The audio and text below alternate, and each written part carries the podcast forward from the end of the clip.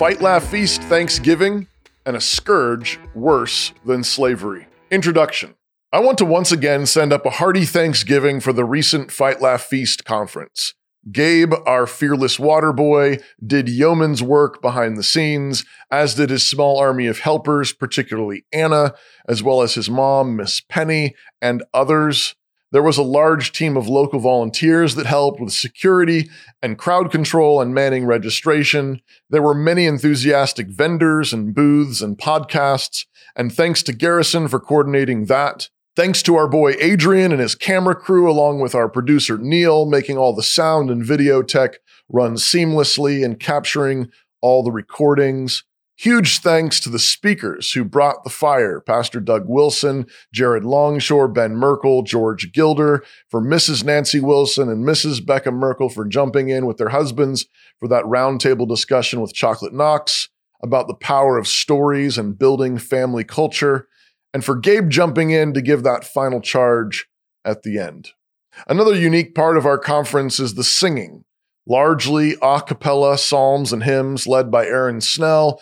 Big thanks to Aaron, especially for fighting through a cold. I'm also really grateful to Jason Whitlock and Megan Basham for joining us on the live show to talk about the role of journalism in our current cultural moment and our need for Christian courage in our news reporting. Of course, we see God's kindness in all of this, from the venue to the weather to all the attendees to the talks to the singing to the fellowship to the sponsors, and to all the kids and their parents who popped balloons at various points throughout the festivities. God is good. God is very good. Thanks be to God.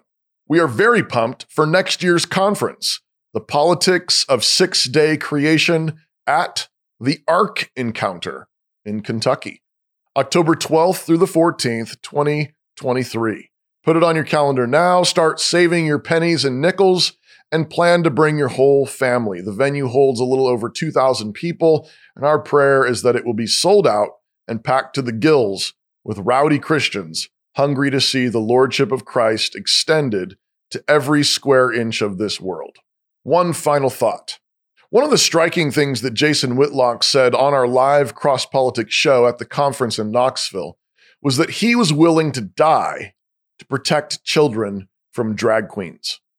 He said that this going into schools with teachers in order to talk to kids about their gender identities is awful.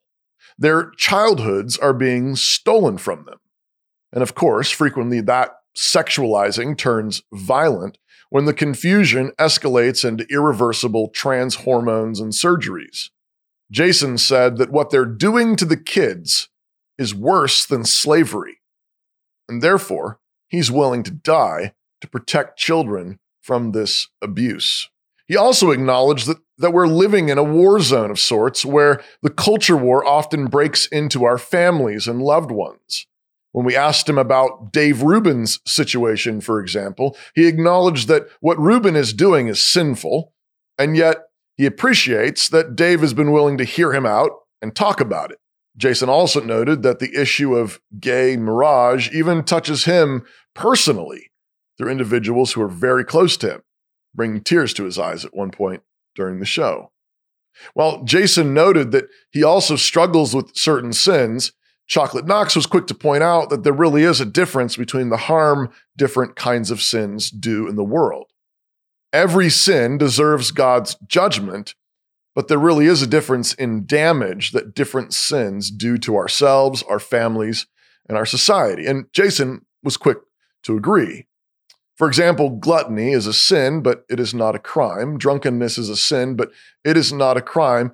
The same point came up in our conversation with Megan Basham about her reporting work surrounding the Southern Baptist Convention sexual abuse report.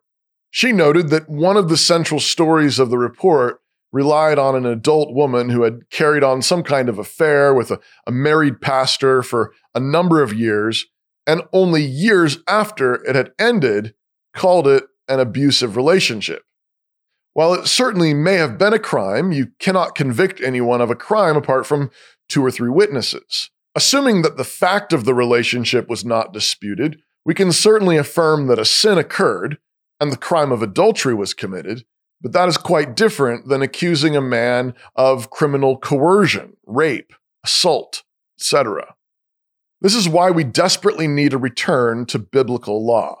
Biblical law provides these distinctions between sins and crimes and is the foundation for all due process.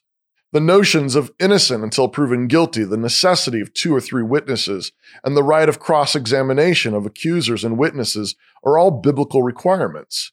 We have them in our Western common law because Alfred the Great and the English common law tradition understood that God's law undergirds all true justice. The general equity of those civil laws, the eternal moral principles in them, given to Israel, are still binding on all nations. If I had my sharpest wits about me in the conversation with Jason and Megan, I might have pressed all of this just a bit further, particularly as it relates to children. I couldn't agree more with Jason that what is currently being passed off as, quote, sex ed is exploitation that is worse than slavery. And the fact that it pierces into all of our families only underlines the point. But part of what we need is the kind of clear thinking that follows the logic in these conversations. We cannot pretend that a man pretending to be married to another man will stop there. You cannot allow for marriage to be redefined to include two men or two women and imagine that it will not also include eugenics. You cannot allow for, quote, family to be redefined to include two men who cannot biologically reproduce and then, based on any sound logic, deny them the opportunity to buy eggs, mix up some babies in a test tube, and rent wombs for nine months, all while storing up freezers full of breast milk. On what basis can we deny those things if we have already granted legitimacy to their quote marriage or quote family. Conclusion. My point is simply this Dave Rubin is a drag queen in conservative drag. He is dressed like a nice man and talks like a conservative on some issues at least, but he is every bit a groomer as the gaudy clown men twerking in government schools and libraries. But his version of drag is far more insidious for its deception. He's tearing the fabric of reality apart by trying to redefine marriage and family, and he is intentionally practicing eugenics by flipping through catalogs where he selected the eggs he would buy, harvested from women treated like biological machines, is paying other women large sums of money to use their wombs as though they are mere objects to be used, and finally, he is purchasing breast milk off the market as though women are mere mammals to be milked.